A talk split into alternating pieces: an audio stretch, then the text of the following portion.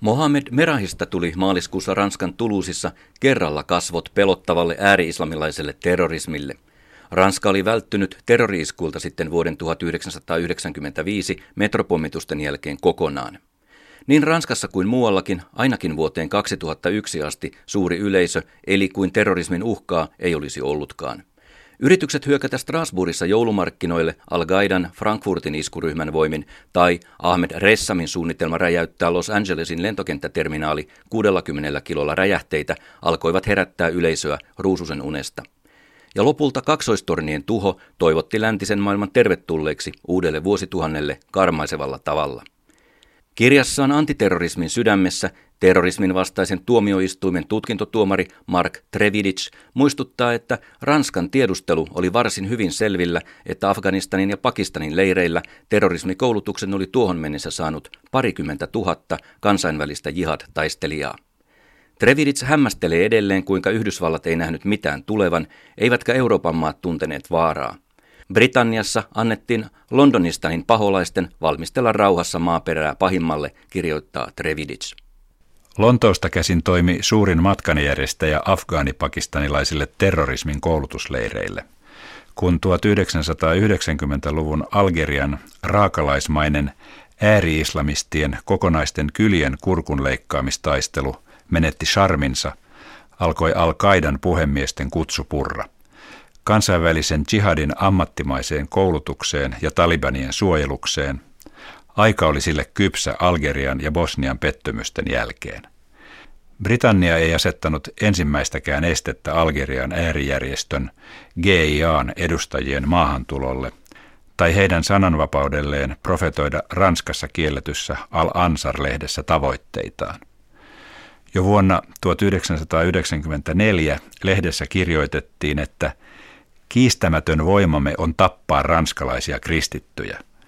Ja seuraavana vuonna varoitus de Gaullen pojille, että pitäkää varanne, olemme selkänne takana ja leikkaamme kurkkunne niin maassa, merellä, ilmassa kuin vuorilla ja aavikoilla. Nämä Londostanin huligaanit löysivät Finsbury Parkin ja Baker Streetin moskeijat kuin unelmansa.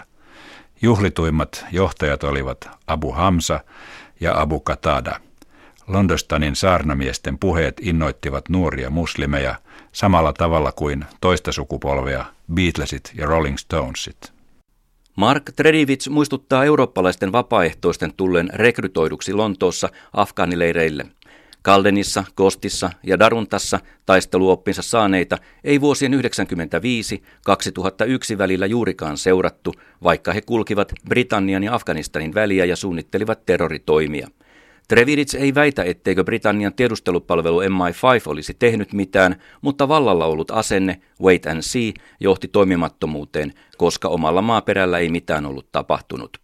Terrorismin vastainen lainsäädäntö käynnistyi Britanniassa vasta, kun Ahmed Ressam pidätettiin Washingtonissa räjähdyskuormineen ja kun Abu Doan havaittiin rekrytoineen jihadin nimissä Lontoosta väkeä koulutusleireille – Britannian terrorismia ennaltaehkäisevä lainsäädäntö Anti-Terrorism Crime and Security Act valmistui 15 vuotta Ranskan vastaavan jälkeen.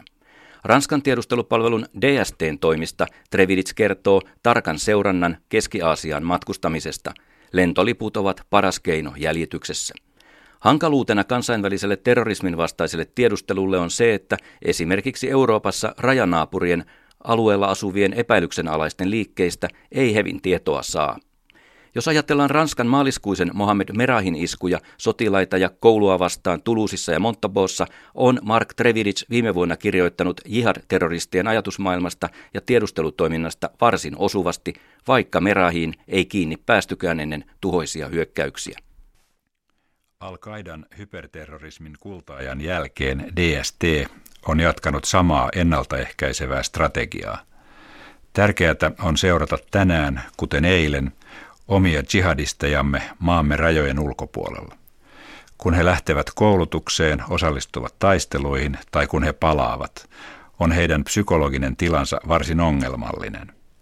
He eivät koskaan ole kyllästyneitä sotaan, sillä se on pyhä ja he haluavat sitä lisää. Mitä enemmän he ovat kohdanneet kauheuksia, sitä enemmän heidän voidaan epäillä tekevän niitä lisää. Jos he ovat nähneet paljon ruumiita, erityisesti kuolleita naisia ja lapsia, mitä heille merkitsee muutama lisäruumis pariisilaismetrossa. Nämä nuoret ovat tarpeeksi motivoituneita hylkäämään kaiken, lähteäkseen tappamaan, joskus taistelemaan amerikkalaisia vastaan, mutta usein räjäyttämään itsensä naisten ja lasten keskellä tyydyttääkseen sunnilaista Al-Qaidan maailmannäkemystä. Vaikka Ranska ei lähtenytkään aikanaan Irakin sotaan, ei se merkinnyt toimettomuutta terrorismitiedustelulle. Mark Trevidic kertoo, kuinka hyvin nopeasti vanhat kaavat islamistien jäljittämiseksi eivät toimineetkaan. Ensin kuviteltiin, ettei mitään seurausta neutraalin Ranskan asenteesta tulisi, mutta pian huomattiin ennaltaehkäisevän strategian joutuneen voimavarojensa rajamaille. Huomio oli kiinnitettävä uuteen ilmiöön, eikä suinkaan enää Al-Gaidan vanhojen opit tappamaan kymmenessä tunnissa oppikirjojen jäljittämiseen ja koodien purkamiseen. Vuoden 2006 tienoilla alkoi Trevidicin mukaan kehitysvaihe terrorismissa, jota pitääkin kutsua enemmän humaaniksi kuin tekniseksi. Kyseessä on tämä Tulusissakin jo nähty ilmiö, eli nuorison syvän vakaumuksen ja rehellisyyden kapina, joka kääntyy arvaamattomaksi terrorismiksi. Trevidic on nähnyt aitiopaikalta eli tiedustelua auttavalta terrorismin vastaisen tuomioistuimen kokemuksista, kuinka täysin tyhjästä tiedustelun kannalta ilmestyi nuoria, jotka olivat valmiita lähtemään taistelemaan Irakiin. Tiedusteluanalyysien pohjalta Trevidic katsoo ensimmäisen uuden opetuksen olleen se, että integraatio ranskalaiseen yhteiskuntaan ei olekaan riittävä jarru ja että uskonnollisella sitoutumisella on enemmän painoa kuin kansallisella identiteetillä. Toinen opetus Ranskan nuorten jihadistien mielenliikkeestä oli se, että vaikka nämä nuoret eivät saaneetkaan kuin nimellistä materiaalista apua lähtiessään Irakiin, saivat he roppakaupalla moraalista tukea, vaikkei heitä suostuteltu, saati rekrytoitu lähtemään. Jihadin tekeminen Irakissa nähtiin Trevidicin mukaan täysin legitiimiksi suuressa osassa muslimiyhteisöä.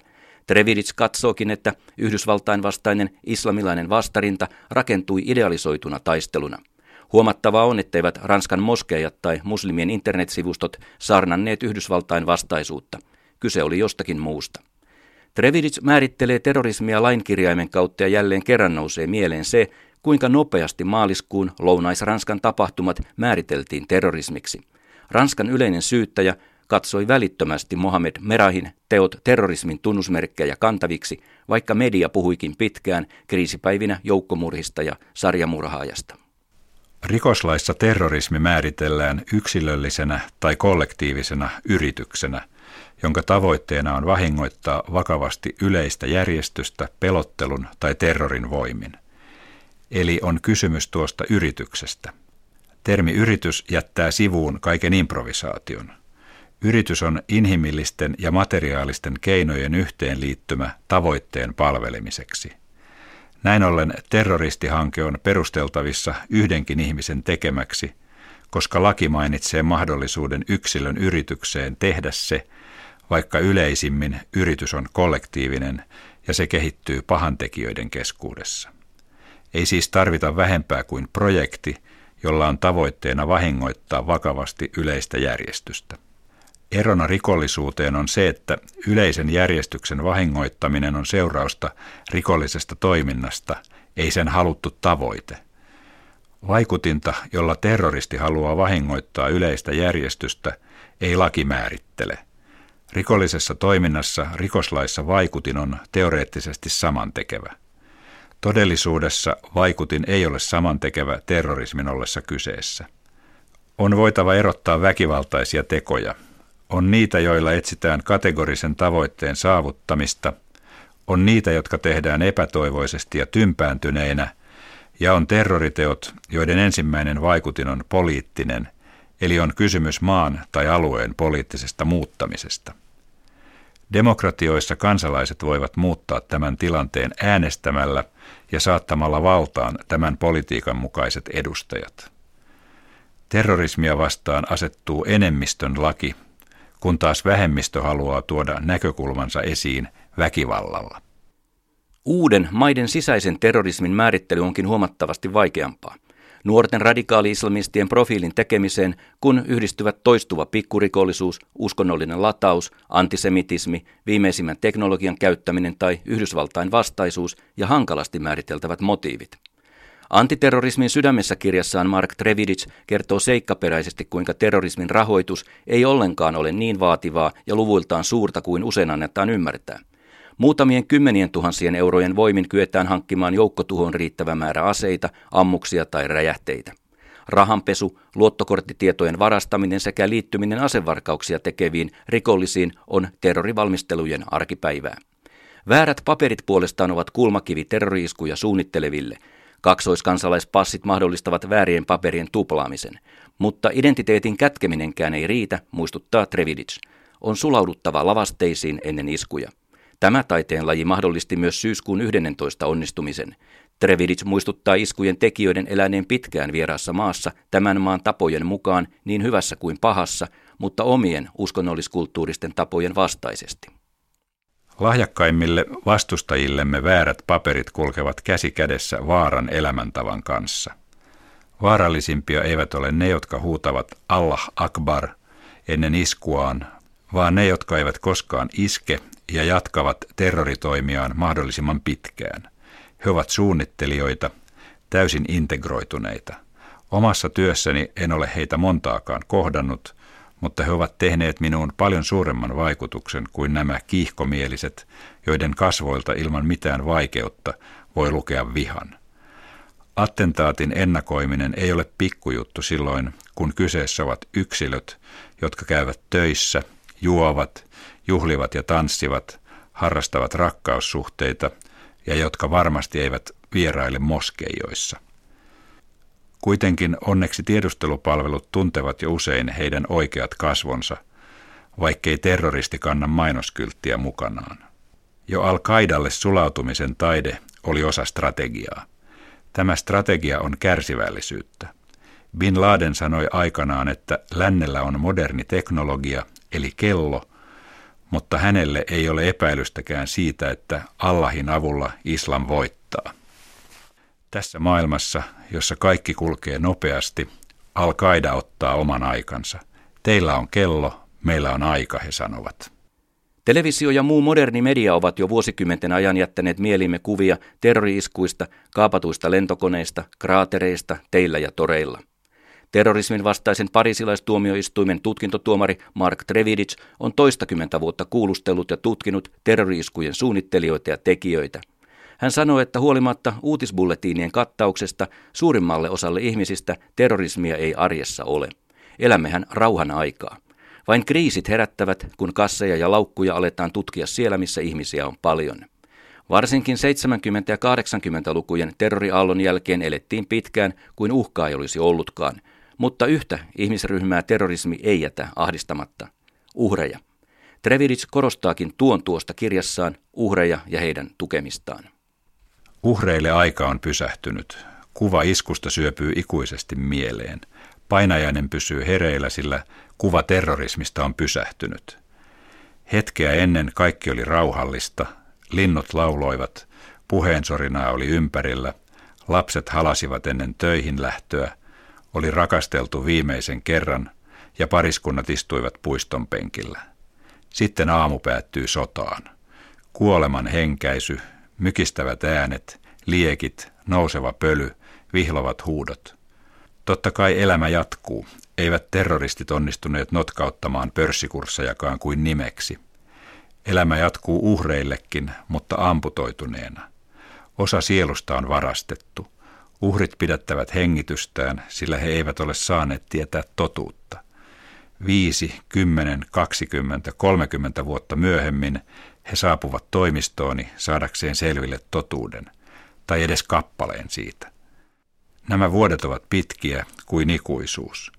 Kollektiivinen muisti säilyttää tietysti pisimpään kaikkein merkittävimmät iskut, mutta uusia tulee ja ne pyyhkivät edelliset pois. Attentaatit seuraavat toisiaan. Ehkä yhtenä päivänä tapahtumien merkittävyys tajutaan, ehkä huomenna.